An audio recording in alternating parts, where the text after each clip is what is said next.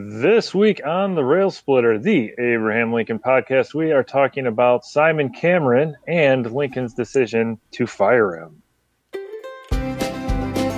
Now, now, now. Not five, not four, not two, just three. The Rail Splitter, axe in hand, looking out at a frontier of hope and possibility. being excellent to each other and party on, dudes!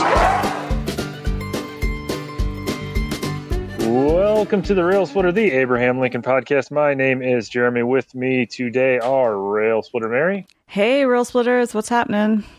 and Rail Splitter Nick. What's up, rail splitters?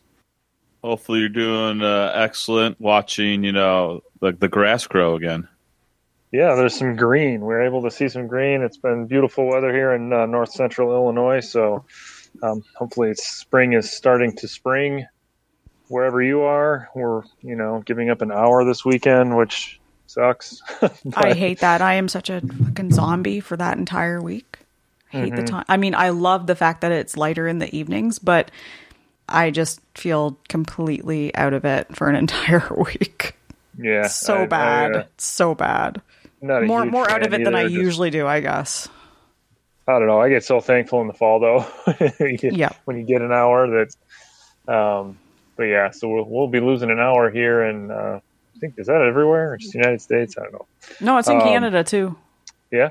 Cool. There, there is some Uh, bill going on in Canada to try, or no, there's some bill going on in North America to try and get it just at whatever standard or daylight savings time to stay. And Hmm. We're waiting on like one province and two states to agree to it, and then we can just never have to change the clocks again. Which would There be which would be okay with me. So we don't have a whole lot of Lincoln news this week. I know there is uh, still an ongoing conversation about um, including Lincoln and other figures in statue and naming rights removal. We've talked about that a handful of times, so we're probably not going to really talk about it tonight. Um, and other than that, we have not seen a whole lot of Lincoln in the news. Of course, the uh, "Divided We Stand" documentary is is pressing on. I'm a little bit behind on the old. Uh, DVR or whatever they're called, whatever that's called these days. Um, so he is on a news channel, but uh, there hasn't been a whole lot of Lincoln news to talk about. So we can go ahead and jump into a super, super in depth analysis of the uh, United States minister to Russia, um, Simon Cameron. Uh, that's a little joke. He was Abraham Lincoln's minister to Russia um, as a um, pretty significant demotion, um, and he was only in that position for a handful of months. Um, but uh, of course, he was the first Secretary of War for Abraham Lincoln um, after being a senator from Pennsylvania. And we're going to break down what his role is, how he got fired. We originally had this idea when the 45th president had been going through a slew of firings himself um, talking about how Lincoln also fired um, some cabinet members, or you know, some cabinet members left. Some were asked, and some were not. Um, so to try to talk about Lincoln's um, decisions there, and then of course there was the rash of resignations at the end of the, you know, the last president's term, and um, you know, looking at. Um, this one in particular because it's so important. Obviously, war being very important for Abraham Lincoln's presidency, but um, uh, Edwin Stanton being an extremely important figure in Lincoln's leadership.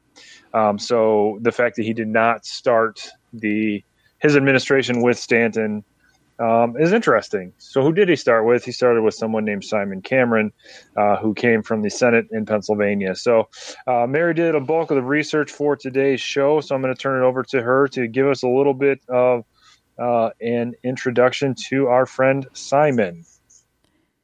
So, Simon Cameron, Lincoln's first Secretary of War, as Jeremy said, it was not Stanton. Um, Cameron doesn't have the greatest reputation. Um, Lincoln, he quote unquote fires him, but not really. He does it in a way that would very much be Abraham Lincoln in getting rid of somebody, but not really getting rid of them. Um, so Cameron is described by Ronald C. White as having a dignified bearing. He's tall with a high, broad forehead, abundant gray hair, and intense gray eyes. People sometimes initially regarded him as aloof, but changed their minds as he proved himself a person of ability. So he was very well spoken. So, who is Simon Cameron? He was born in Maytown, Pennsylvania in 1799. Not much is known about his childhood. He's the third of five sons, and he has three younger sisters. He might have been orphaned at the age of nine, but again, there's not much known about his early life. Um, apparently, he was apprenticed by a printer named Andrew Kennedy, um, editor, editor of the Northumberland Gazette, and this may have started when he was around nine years old, which means he would have been a journeyman printer by the age of 16, which means a journeyman means you are fully skilled in your trade. Um, so in this case, as a printer, he's fully skilled. Um, so before his political career, um, that's mainly what he's known for is his being in politics. He does invest heavily in publishing, banking, manufacturing, and railroads. And this also provided him with insight into the key areas of infrastructure within Pennsylvania, which is going to help him later on in life. And during this time, he accumulates quite a bit of money. Um, and after this is when he gets involved in politics. Um, so between 1825 and 1827, um, he's serving as the state printer of Pennsylvania. And he's also involved in the construction of several rail lines, which eventually get merged into the Northern Central, Central Railway. And his son ends up becoming the vice president of this. In 1832, he um, he founds the Bank of Middletown, and in 1838 he is appointed commissioner to settle the claims of the Winnebago Indians. And this will later come back to haunt him politically um, because he acquires the unfortunate nickname of the Winnebago chief because he apparently cheated the tribe in supply contract.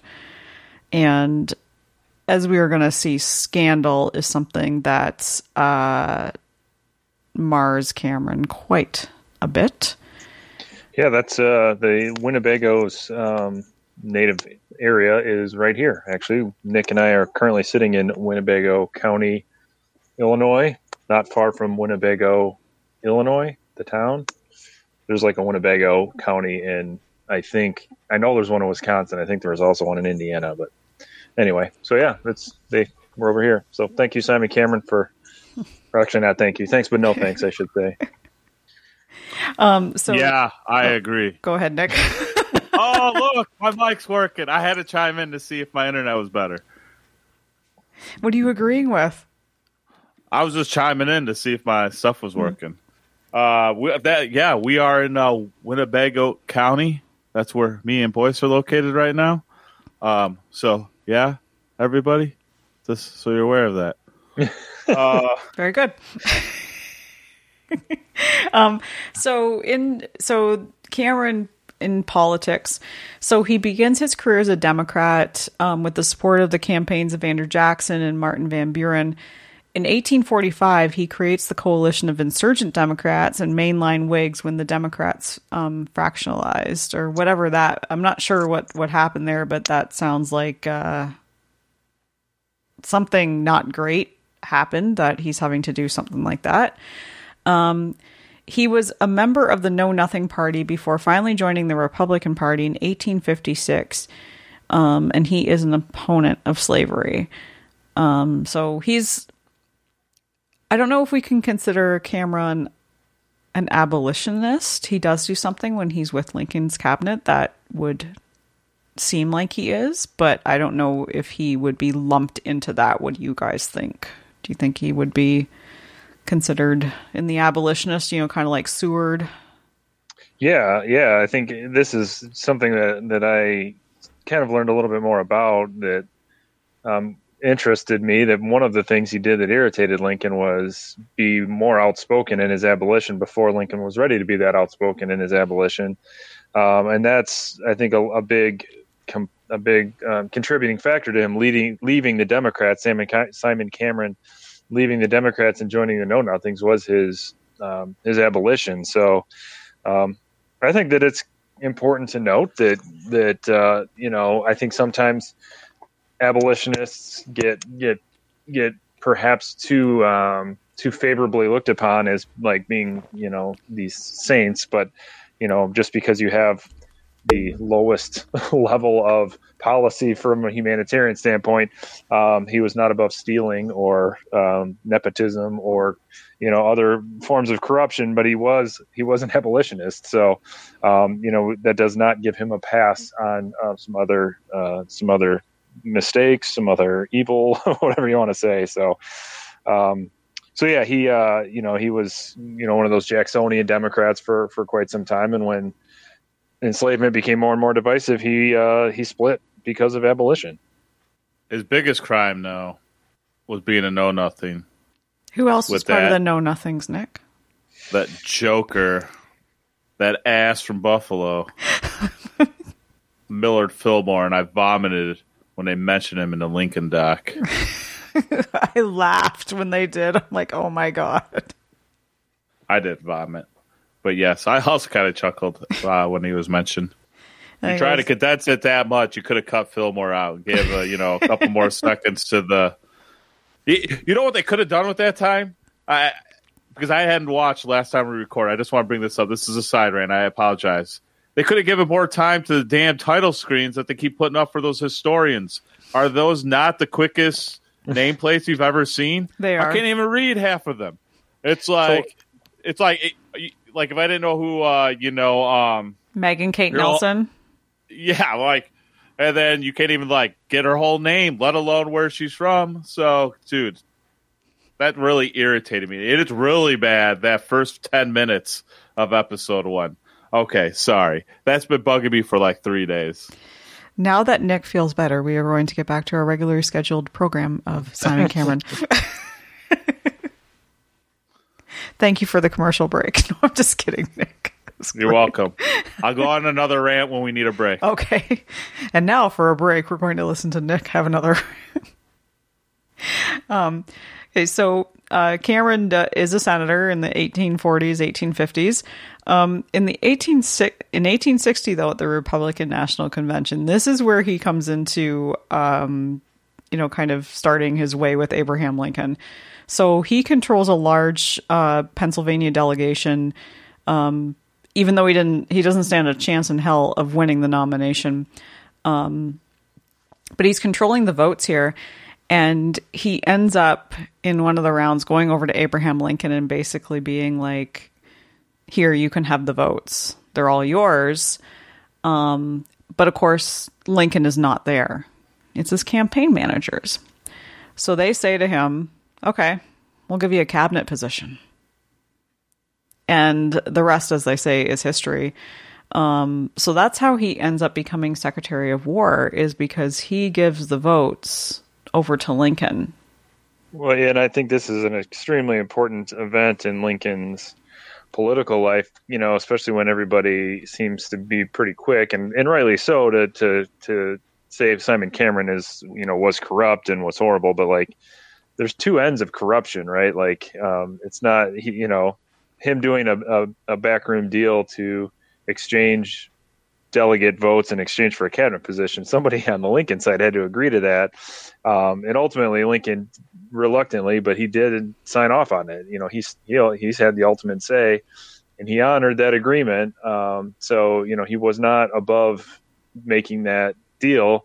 Again, we've talked about this on the show a hundred times, but like the political genius of Lincoln is, or, or Lincoln's genius was was in his as a politician, right? So this was a purely political move, and had he not done it, we've you know Seward may well have won the nomination, or may have gone to Bates or or or Chase. You know, who knows who would have emerged on that second or third ballot uh, in Chicago in 1860, uh, because Pennsylvania was, um, you know, big state, right? Philadelphia and Pittsburgh, uh, you know, and among other places. So, um, so very very influential, and um, and Cameron was you know pretty widely known to be corrupt, but made that deal and and it wasn't a huge secret, and, and Lincoln honored it.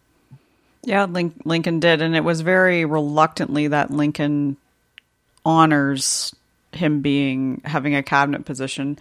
So, um, You know, this Go ahead, Nick. Cameron fella reminds me of another Canadian, uh, the Great Edge, who is uh, is a wrestler from Wrestling, WWE. Wonderful. uh, when he was going uh, in one of his best runs that he had, he was a heel, which is a bad guy, and he was known as the ultimate opportunist. Um, and he was not above, you know, um, some shady, some you know, some shady business like uh, Mr. Cameron here. And when he saw an opportunity arise, he took advantage of it. And I think uh, this Cameron fella is reminding me of the great Canadian hero Edge as the ultimate opportunist here. But just like all heels, it eventually comes back and bites you in the ass It because does. the face, the face always goes over. Yeah. To the point where you get sent to Russia.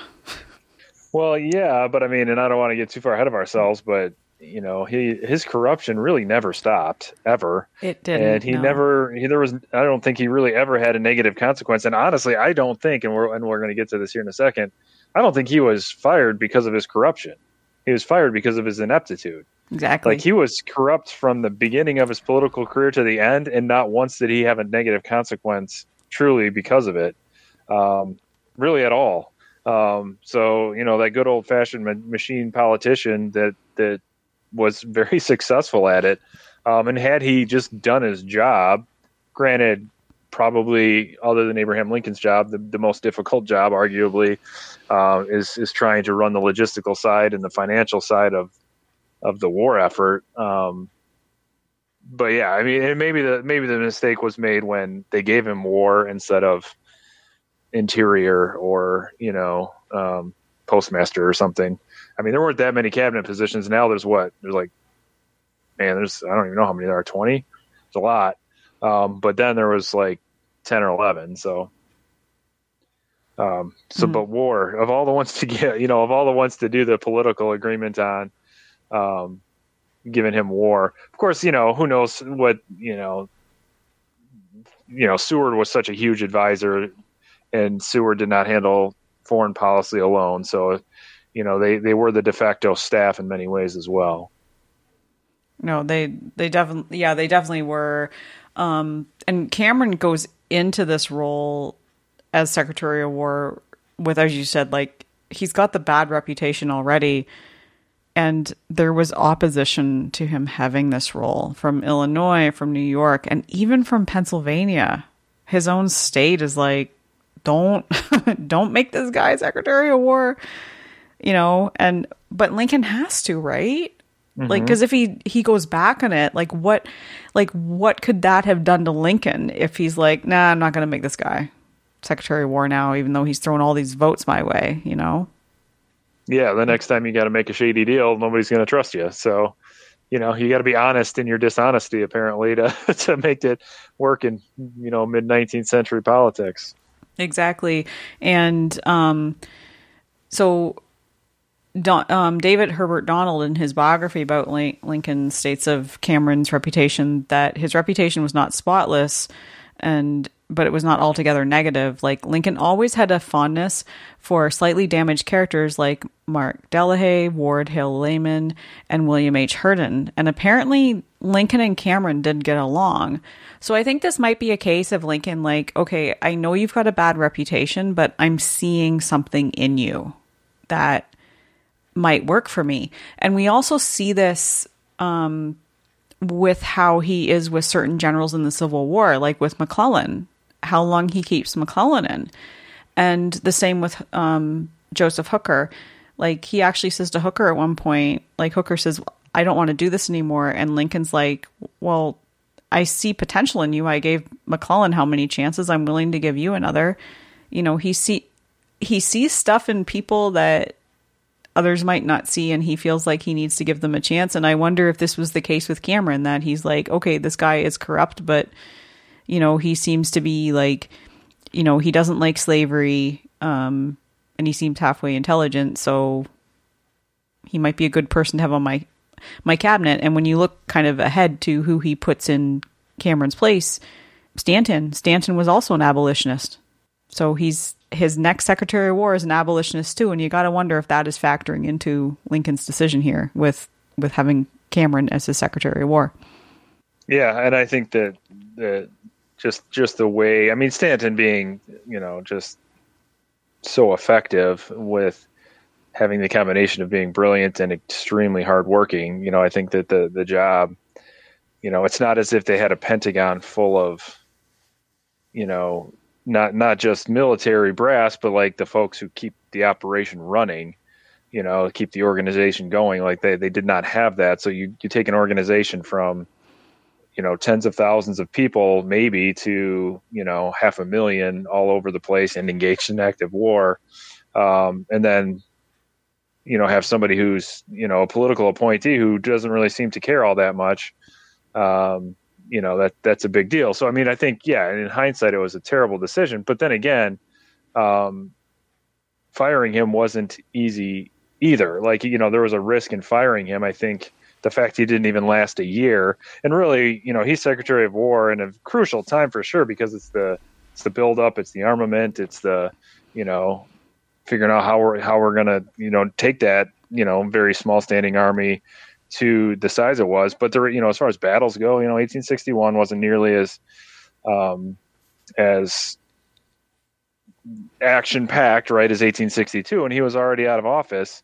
Um, out of you know he, he had been fired already in, in just January of 1862, so he's essentially there for you know seven eight months, and um, and Lincoln goes goes ahead and fires him, and there's not a whole lot happening in November December, really in 1861.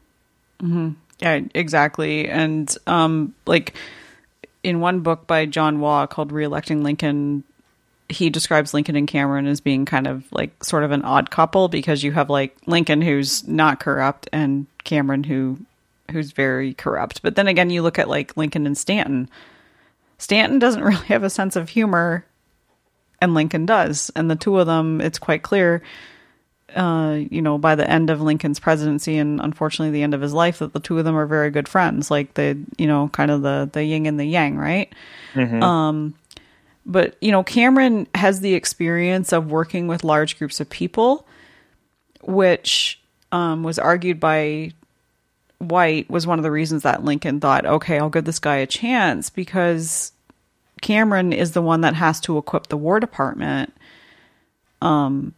full of people, you know, and he's got to build up a department that is basically from it, it's basically from scratch, right? Because you go from not fighting a war to suddenly fighting a war and you don't have like you're not going to have the employees that you need, right? It's kind of like what we're experiencing in the pandemic where you know, there's certain areas that we need really heavily staffed in the pandemic that when it's not a pandemic, they're not staffed and suddenly you're having to scramble. So it's the same with like, you know, the Civil War.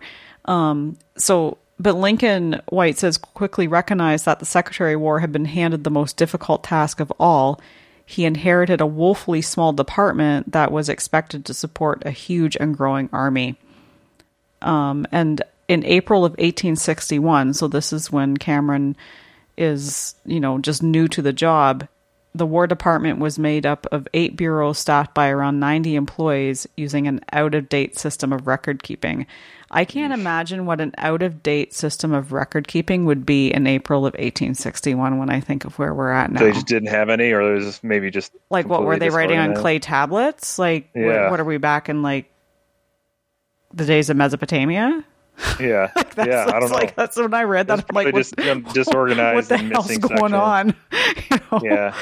Well, I, I do think you know going back to the political appointments and corruption, like Montgomery Blair wasn't exactly the most up and up appointment either. Uh, No, That, not you know, like let's face it, they all kind of they probably had their all had Sure. their moments. Sure, and that's you know, and I think that you know, as we try to compare the history to now, um, you know, the the Cameron appointment and the Blair appointments, you know, when you get influential politicians from Pennsylvania and Missouri, um, basically the established, you know, a, a big state in the east and in the frontier. Um, you got two wings of the party, you know, in an abolitionist and then in a in a you know the conservative wing of the party. Like it was definitely playing politics. Um, I think that's one thing that, that Joe Biden has really, for the most part, avoided, and you know, really in an unprecedented way. Uh, when you have the previous president appointing, you know, um, um, like Rick Perry, who literally campaigned on on eliminating the Department of Energy to lead the Department of Energy, and um, the name is escaping me for housing and urban development. The doctor Ben. Uh, Carson. Carson, thank you. Um, you know, he was a very, very brilliant physician and surgeon, but you know, he's now not not Health and Human Services, Secretary of Housing and Urban Development. You know, so like, it's not as if political in political appointments to the cabinet have happened forever, right? Ever since you know uh, Andrew Jackson's to the victor goes the spoils and the kitchen cabinet and all that stuff. Um, so it's nothing new, but in this particular case with Simon Cameron, his corruption was the corruption angle. It wasn't just a deal of, you know, because it's corrupt enough to say like, "Hey, I'll get these delegates for you. You give me a cushy job, and we're good." You know, it, it was that, and I'm going to make money off of this, uh, and I'm going to, you know, curry. You know, I'm going to do appointments based in, uh, you know, on the same way, kickbacks perhaps, but definitely he definitely had some pretty shady financial dealings too. So, and um like Cameron again he's he's had some shady dealings in his past um and he struggles in this role of Secretary of War and to the point where he's asking Sam and Chase for help. And Chase is the one that drafts the order on May 3rd and to to enlarge the army. So he's having to bring in other cabinet members to help him. Um, and Cameron is said to be not the most organized person. Um, like White said that he seemed to run his growing department with records he kept in his head or in his pockets, but that's not unlike Lincoln, right? Like Lincoln would put st- kept notes in his hat, right? So I, you know, I don't know if it's fair to say that here's Cameron, he's really unorganized when the president is kind of doing the same thing, right? Like, I mean, how else? Yeah. That's probably what a I think lot the of difference them though did. is what, yeah, uh, but there may be a uh, Lincoln as a quirk and Cameron as a you know effort to not leave a tr- paper trail. exactly. Yeah. Yeah. It's like, oh, maybe don't want to leave a paper trail on this. But So to get a little bit more specific into like the specific, because you know he was Secretary of War for a short time, Mm-hmm. uh, but the um, the one of the scandals or the scandal during 1861 was the B&O Railroad scandal, which is a pretty fascinating little scandal because it, you can see how good he was at being corrupt. Uh, because he was, it was not something that he did; it was something that he did not do. So, you know, the railroads were obviously very important to the Union war effort, and it was a huge, distinct advantage that the Union had over the Confederacy, with which was well-developed railroads. So, the Union Army and the federal government agreed to protect the railroads. Um, for very mutually beneficial reasons. Like we protect your railroad, your business keeps operating. You let us protect your railroad, we can move troops and soldiers or troops and uh, supplies and everything else. Um, so Cameron, very very well known to have many many friends in the railroad world. Um, you know, including relatives that were high up in different railroad companies.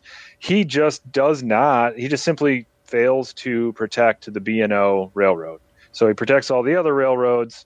Um, he meaning, you know, using the War Department to dispatch troops to protect um, every other major railroad, and just ignores BNO. And so Jackson, Stone, you know, Stonewall Jackson bombed one over by Harper's Ferry. Um, he seized another depot or um, workstation for the railroad um, in Martinsburg, um, which is um, in West, what, is now West Virginia, but it, which was in Virginia.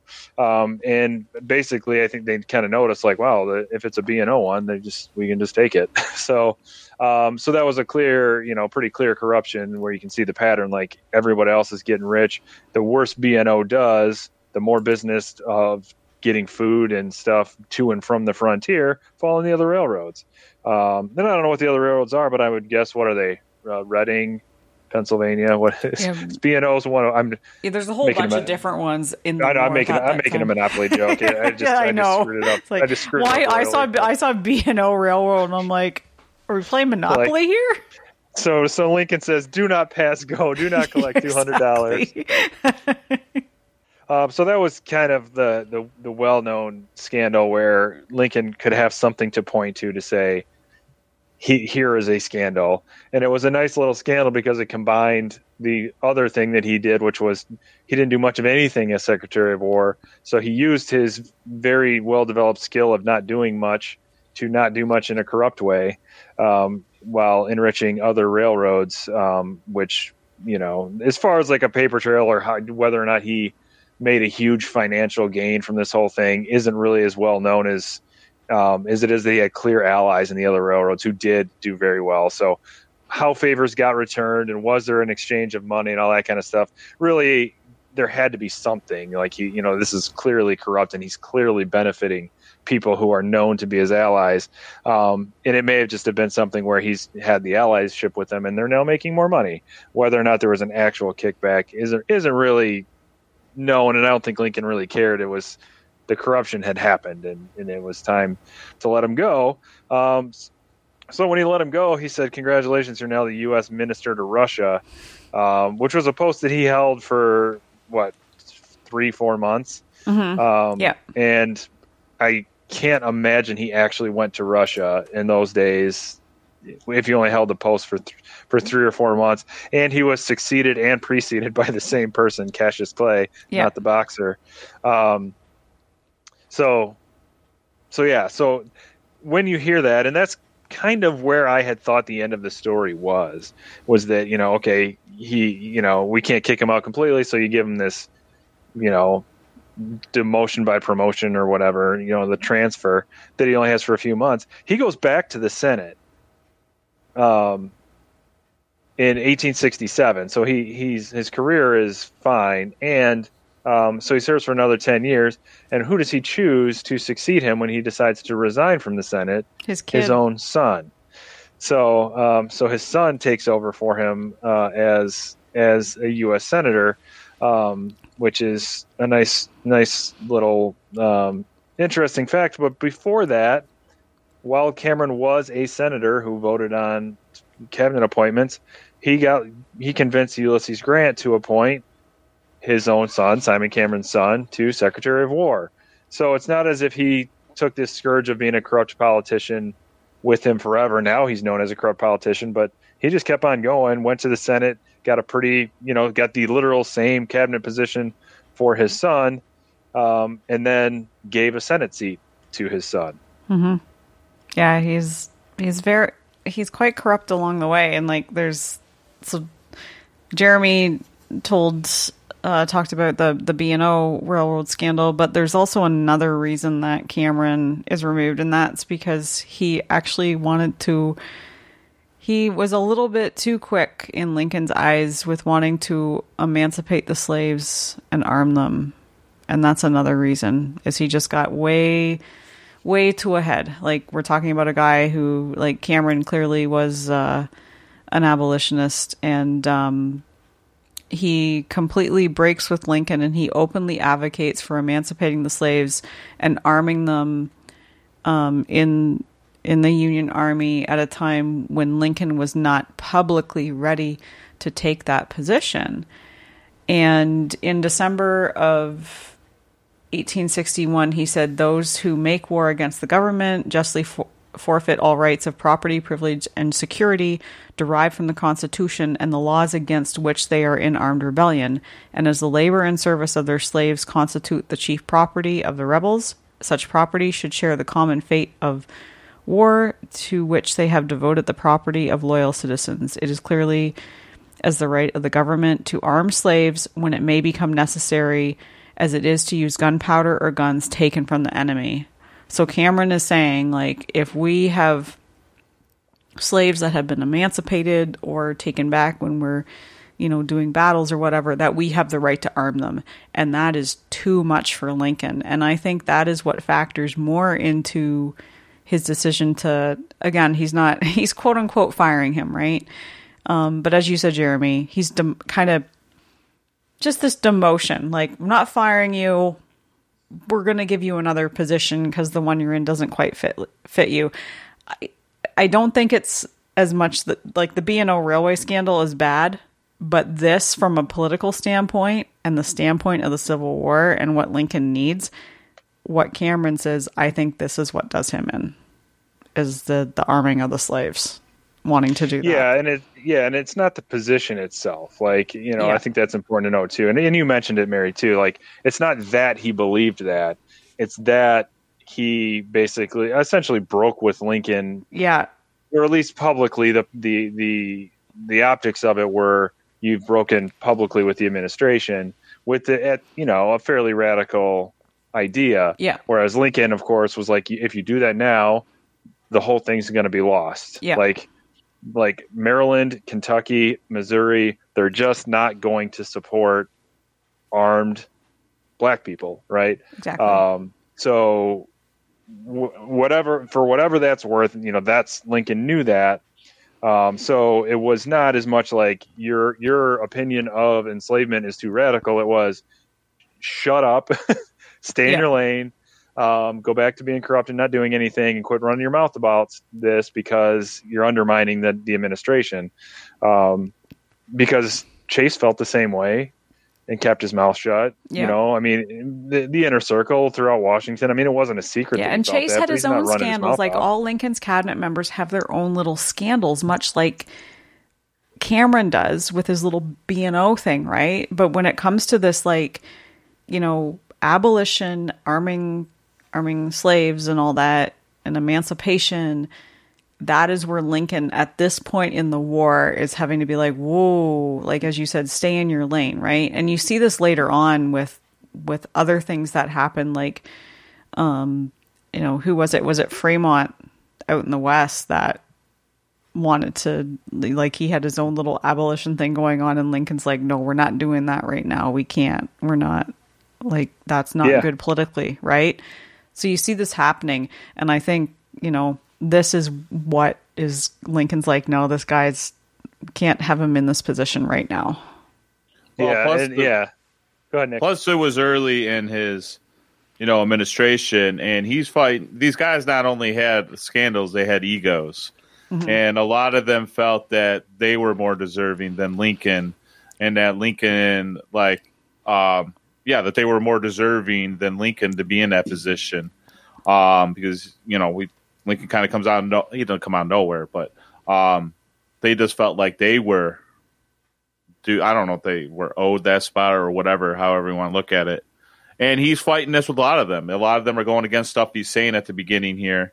And then I think Cameron, you know, he just got too much in the negative column here. And eventually Lincoln knew that he, he Lincoln's smart. We know that. Um, Lincoln knows how to lead, and he knew that he had to give one of them the axe here to really send a message to the others too. I think is part of what's going on um, with Cameron. I, Yeah, yeah, that's a good that- point, Nick. Yeah, that's great. Yeah, I agree. Like, and I think that often that the cabinet choices get so simplified. I mean, Team of Rivals was like a 700 page book, and it's brilliant and great and everything else. But like, a lot of folks just look at the title and then like, oh yeah, he because he, invited political rivals into his cabinet. Like, it was so much more than just being smart enough to have that vision. Like, it was a pretty big risk. Mm-hmm. Like, you know, there's no way that he would have been able to know Seward was going to have the humility to to take the role as he did, to be the advisor, to be the Secretary of State, like to to give up the the spotlight. Like he didn't know that that. I mean, he I'm sure he had a pretty you know educated guess for sure, but like how are you going to know? You know, like they, they had met maybe a few times, um, and Cameron was one who you know wasn't wasn't going to see that relationship as what it should be um, and and he was just in a too big of a position to to do anything, you know, to do it. I think Chase Chase is a great example of um, kind of the middle where he did fight it and he did he was reluctant to to go along and and he did not you know his his uh, disrespect was pretty apparent but Lincoln was able to manage through it and, and they were able to to make it through you know Well, with without a great relationship. Well, Lincoln, it, in what he does with Chase near the end of his presidency, with with giving him what is it, Supreme Court justice, to get him out of the cabinet, so he's not on there because of what happened with the election. But still, it's like what. So what White says that with Cameron, Lincoln doesn't fire him, but it's he gives him another position to save his dignity. So that's that's what Lincoln later is going to do with with Chase is save his dignity. Um, and what happens with Cameron is Lincoln writes him a brief letter on January 11th informing him that he will be minister of Russia. But what Lincoln doesn't do is he doesn't include any recognition of Cameron as Secretary of War. And Cameron was pretty upset about this. And I think that's, you know, I, I think I would be too, because I would probably be blind to anything that I had. I'd be like, what did I do wrong? I was Secretary of War, you know? Um, and he actually goes to tell Chase this, and that's who he was closest with on the cabinet. And Cameron eventually tells Lincoln, you know, how he feels. And Lincoln writes him, My personal regard for you, my confidence in your ability, patriotism, and fidelity to public trust. You know, like Lincoln says, I do, you know, think you're a good person. Um, and then obviously he, we don't know if, like, you know, he's not in the position for very long. He's minister to Russia. Um, Lincoln. Well, oh, go I ahead. think Nick. Lincoln's not Lincoln's not dumb either. I mean, exactly. I, neither is Cameron. I think Cameron realized he was probably in over his head, got himself in enough trouble here. Lincoln hmm. realized he can't just, you know, stone cold just cut him and leave him out to dry because Yeah. he does have a lot of influence in Pennsylvania and plays a big role in his nomination Yeah. there. So, I mean, Lincoln had political gain to do this. He, he you know, and Lincoln's ultimate politician for good and bad, and he knows that hey, you know, I got to give him a way out of this so he can still have um, a lifeline, which he uses, as we've already mentioned, uh, until pretty much the day he dies. Um, so, you know, Lincoln, Lincoln's playing politics here, um, you know, to keep because and we know that's a big influence on Lincoln. He's always trying to think about how can I keep this support during this war effort Exactly. here and keep my party together. Um, so I'm sure that had to influence his decision and you know the reason why he gave the lifeline. Well, I think it definitely did because I mean he he's recognizing I think with this whole like arming the slaves that that Cameron is somebody who is an abolitionist and it, probably at that point Lincoln knows that that's where the this war is going. You know, even this early on, right? Like he's going to need the abolitionists on his side, and if he is just like I'm going to fire Cameron, that is not going to look good politically at all for him. Especially when Cameron is friends with someone like Salmon Chase. Like, what is that going to do? So he's got to do something that's politically, you know, good. And that's, well, we're going to make you minister to Russia, you know? So, and it's the same thing that he does with Chase later on in the war with making him, you know, like putting him on the Supreme Court. Um, and The Cameron. way Oh, the way you said that reminded me of like Office Space when they moved the guy into the basement. Oh, I know, I know who you mean fixed too. the glitch, My yeah. stapler. Where- where- where's, my where's my stapler? stapler? Where's, Where's my the stapler? Sorry. I worked at an office one time where somebody had a red stapler. Every time I saw it, I laughed. Nick and I worked with Milton himself. What? Oh god! I need to We watch can't that talk movie about it again. though. Does anybody uh, see my um, stapler? That was Simon Cameron. Set the building on fire. Um, yeah, except yeah, um, yeah. And it actually gets mentioned in the office, and then I completely lost my train of thought. Um, I, I do think that there's th- at this point in history more than any the transition from like the ceremonial like honorific you know i mean they were never totally honorific but you know hamilton's work as the secretary of the treasury was just considerably different than you know whoever the secretary of the interior was. And there was an element in various administrations more than others of it being more of an honorific like oh you're the secretary of you know whatever random department like you know you're close to the president you're an advisor but like is are you running like a giant government agency or are you you know do you have the title that you are when it's you know kind of run by people who are there president after president? Um, and i think cameron may have thought that it was going to be something a little less intense because when he when he did end up getting fired or resigned or whatever i don't think cameron was really really um, efficacious. I don't know, not efficacious, uh, effusive about you know I'm doing a great job. This is this is bull. Like I'm I'm working super hard and and we're we're doing great. Like I think there was a lot of like, yeah, you're probably right. like it's, Yep. this this isn't you know. you know, like when you get dumped and you realize like you probably weren't the best partner. Like, yeah, you make a very good point. Like this, Yeah. this isn't working out very well. You know, so Exactly. Yeah. Like, l- like Lincoln's loy. Like there was one quote that I found. Like Lincoln's loyalty was a strong character trait that sometimes overrode his judgment. So I think he was mm-hmm. kind of waiting for the person to like get better mm-hmm. somehow. When we see this, like again, you know, it goes back to like the generals McClellan, mm-hmm. um, Hooker, Burn Burnside. Espe- Burnside's the one where I really shake my head at. Like, what was that about? you know he like burnside was never gonna like burnside had very short time in command but you know somebody like hooker where lincoln's like i will give you another chance mm-hmm. and yeah, and I think this this particular case with Cameron is you can't you can't overlook that Stanton was there too. Like, Yeah. we've kind of talked about this before. That feeling, like when I was coaching, I used to be a soccer coach. Like, you'd see a player make a mistake, and you get super mad. You turn to your bench and like realize that like I don't really have anybody on the bench that I can put in right now. So then you're like, all right, well, don't do it again. You know, like there's there's that sometimes where it's like, yeah, this person keeps screwing up, but what am I? I don't have anybody. There's no one else to put in there.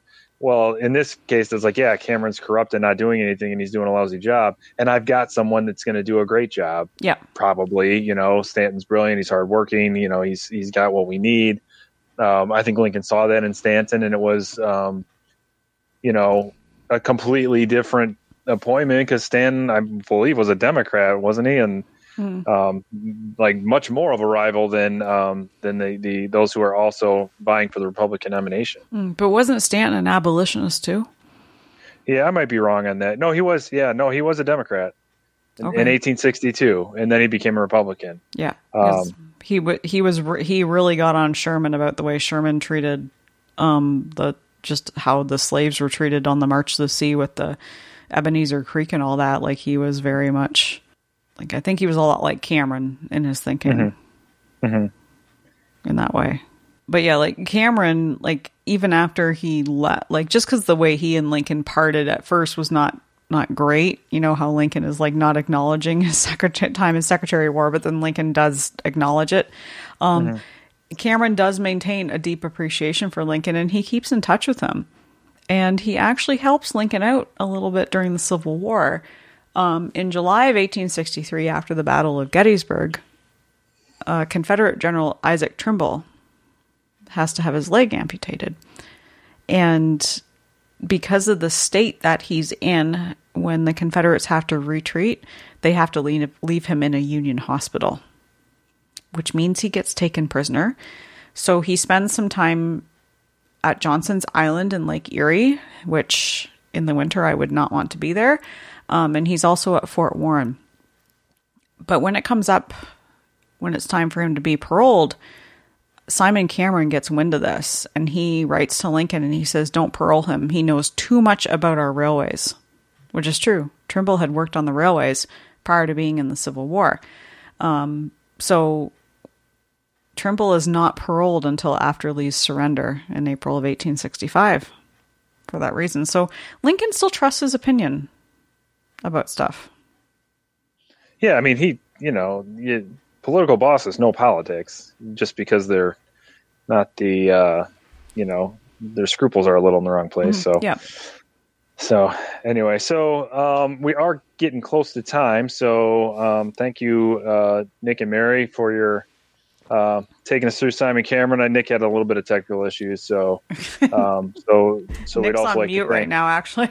We'd also like to thank Comcast for, for their contributions to today's show. Um, so uh, we do have two weekly features that we do typically that, uh, believe it or not, I am ill prepared for. So um, our first is of the people by the people, where we talk about a social media post or something along those lines uh, that we liked. So Mary or Nick, do you have one of those? Oh, I'm just I can go.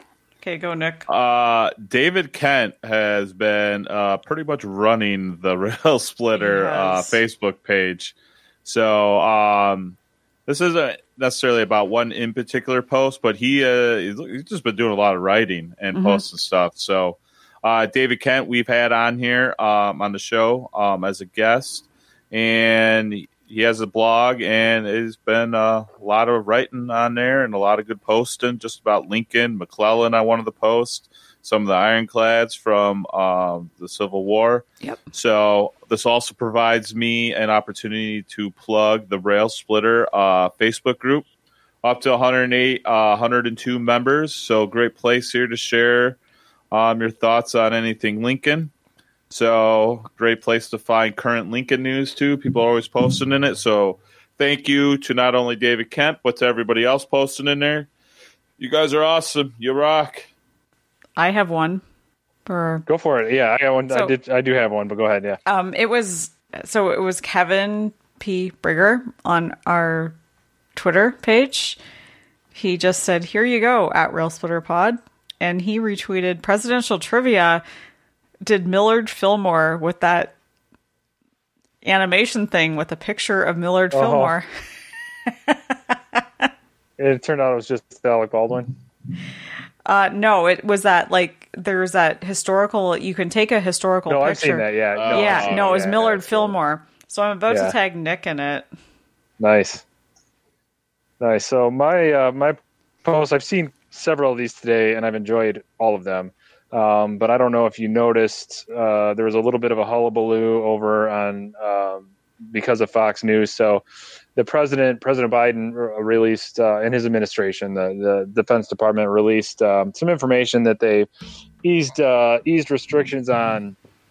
Um, you know when when in military dress, different hairstyles that are acceptable, and they've created um, maternity uniforms like so pilots uh, and others and others who are um, pregnant can can serve in uniform with a uniform that's maternity clothes or whatever um, and surprising absolutely no one tucker carlson uh, said something horrible and sexist and hateful and stupid and um, very on brand for him um, about it, you know, being more inclusive for, or basically, he- he made a comment about pregnant women going to war. This is a disgrace to the military.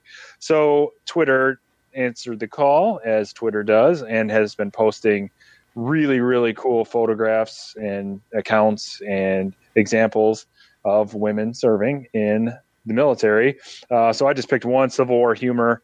Um, has a has a photo. The um, the regimental flag bearer, one of the regimental flag bearers at at Bull Run uh, was a woman who is clearly a badass. Um, and there's a photo of her in uniform next to um, little little boy Tucker with his bow tie, um, basically saying, uh, you know, this one of these people carried a regimental flag at Bull Run, and the other got voted off Dancing with the Stars one week after a humiliating. After one week of humiliating cha cha, um, but there's been a ton of them. You know, some folks mentioned that um, um, Harriet Tubman had a full military funeral for doing her part in, very much in the war against enslavement. So and there's been a lot of others. So I liked those very much. Um, and then our last weekly feature, of course, is This Week in Lincoln, where we talk about where Lincoln has shown up somewhere outside of the context of history. Do we have one of those, Mary or Nick? I thought Mary was bringing it How would. I be bringing it? I'm sure we there's one. Well, anyway, keep sending them to us because like, How would I be bringing it? I was just deflecting blame off of me. And being that you're everybody's favorite, I feel like you can hand, handle the blame more for not having it. Um, because then nobody will be mad at you. Wow, Because thanks. So now I have to go frantically check the social medias. No, no, Well- you just you just go, oh, I thought I did, Nick, and I didn't, and then we move on with the. No, we don't actually With move this on show. from that. now now that we've uh, we've But- uh, shown our shown our cards here. Oh, you know what? We do want to say um, there is Lincoln news. I, we normally start the show with this, uh, but the Abraham Lincoln Presidential Library uh, and Museum, and I'm I'm really upset at myself for not bringing this up at the beginning of the show. Uh, we have a new executive director of the ALPLM. Uh, and her name is, I'm assuming, Dr. Um, Christina Shutt, um, who now will be running the uh, the museum, which is awesome because they need good leadership after going through what they've gone they through. do. Um, so um, she's she's the fifth executive director, um, and she is going to bring a fresh voice. She's early in her career, so hopefully she'll be there for a while. Um, and she's coming to the to Illinois from Arkansas. So um, this is very exciting in Lincoln Land, where we're going to get a fresh perspective, I think, Um, and I think you'll start. Hopefully, I think you may see the the the ALPLM going in a new direction. Um, and and the news we share from there, hopefully, will no longer be um, scandals, and we'll keep saying stuff like uh, cool stuff Christian's doing and cool stuff that the new executive director's doing. And you know, there's a lot of a lot of really really good people down there, and, and now it looks like they've got some really strong strong leaderships. So leadership. So in the chairman chairs, uh, the executive director's chair. So I- congratulations, and we look forward to seeing what Christina Shutt does with the facility. I think I might have it this week in Lincoln. I have an item for you guys that you might want to purchase. All right. We're gonna have to pull our money together though, because it's Uh-oh. Oh shit. approximately sixteen thousand dollars. Oh, What the hell? It's on it? eBay. It's on a little eBay. short. It's a life-size Abraham Lincoln posing wax statue, movie star prop display. That's not creepy at all. Whoa. All right. Okay. No, I don't need that in my house. I'm was- sorry. Nope. Yeah, That's Dude, weird. I need this in my classroom. I'd, I'd, Oh. I'd, I might pay thirteen for that, but I don't know. Sixteen seems a little steep. That's fifteen thousand nine hundred. If that changes your mind at all, uh, you can purchase this on eBay. So, Hmm. Would you um, dress them up at Christmas like with a Santa hat and Christmas Uh, lights and stuff? I do that to the busts of in Lincoln I have. Um, oh, I had it this week in Lincoln too, and I'm going to have it again tomorrow. Um, I was in a Zoom uh, watching someone, one of my classmates, actually defend his dissertation, and I had a Lincoln bust like in almost the exact same spot as someone else on the mm-hmm. Zoom had theirs. nice. Um, yeah, it was it was it was interesting. I could tell you that uh, does not happen in my Zoom meetings because I'm in Canada. So unless I'm recording, unless I'm recording my Civil War podcast, so I could tell I you wanted to post a, like a who wore it better, but I didn't. that doesn't happen in my meetings because none of the kids have their cameras on, It's and it's aggravating. icons. And then I Oh. told them, I go, you could at least change your icons once a week. Or at least have a cool icon. I go to one kid, I'm like, I don't want to see your initial. I want a cool icon up there. Give me And he wa- something. and he wasn't there, so you kept going. Are you there? Is that Yeah, there?" and then yeah, he didn't hear me. My favorite, my favorite's when you get the report back and it says the kid's been on there six hours yeah, they yeah. fell asleep. So, um, All right. Well, we will Whoa. let everyone get on with their podcasting, listening, uh, whatever's next in your queue. But anyway, thank you so much for listening. We really appreciate it. Um, we are enjoying coming at you bi-weekly, and hopefully we'll we'll ramp that up a little bit here once we get into the spring. But until then, for Rail Splitter Mary and Rail Splitter Nick, I am Rail Splitter Jeremy, reminding you to continue to walk the world with malice toward none and charity for all. And we will see you soon.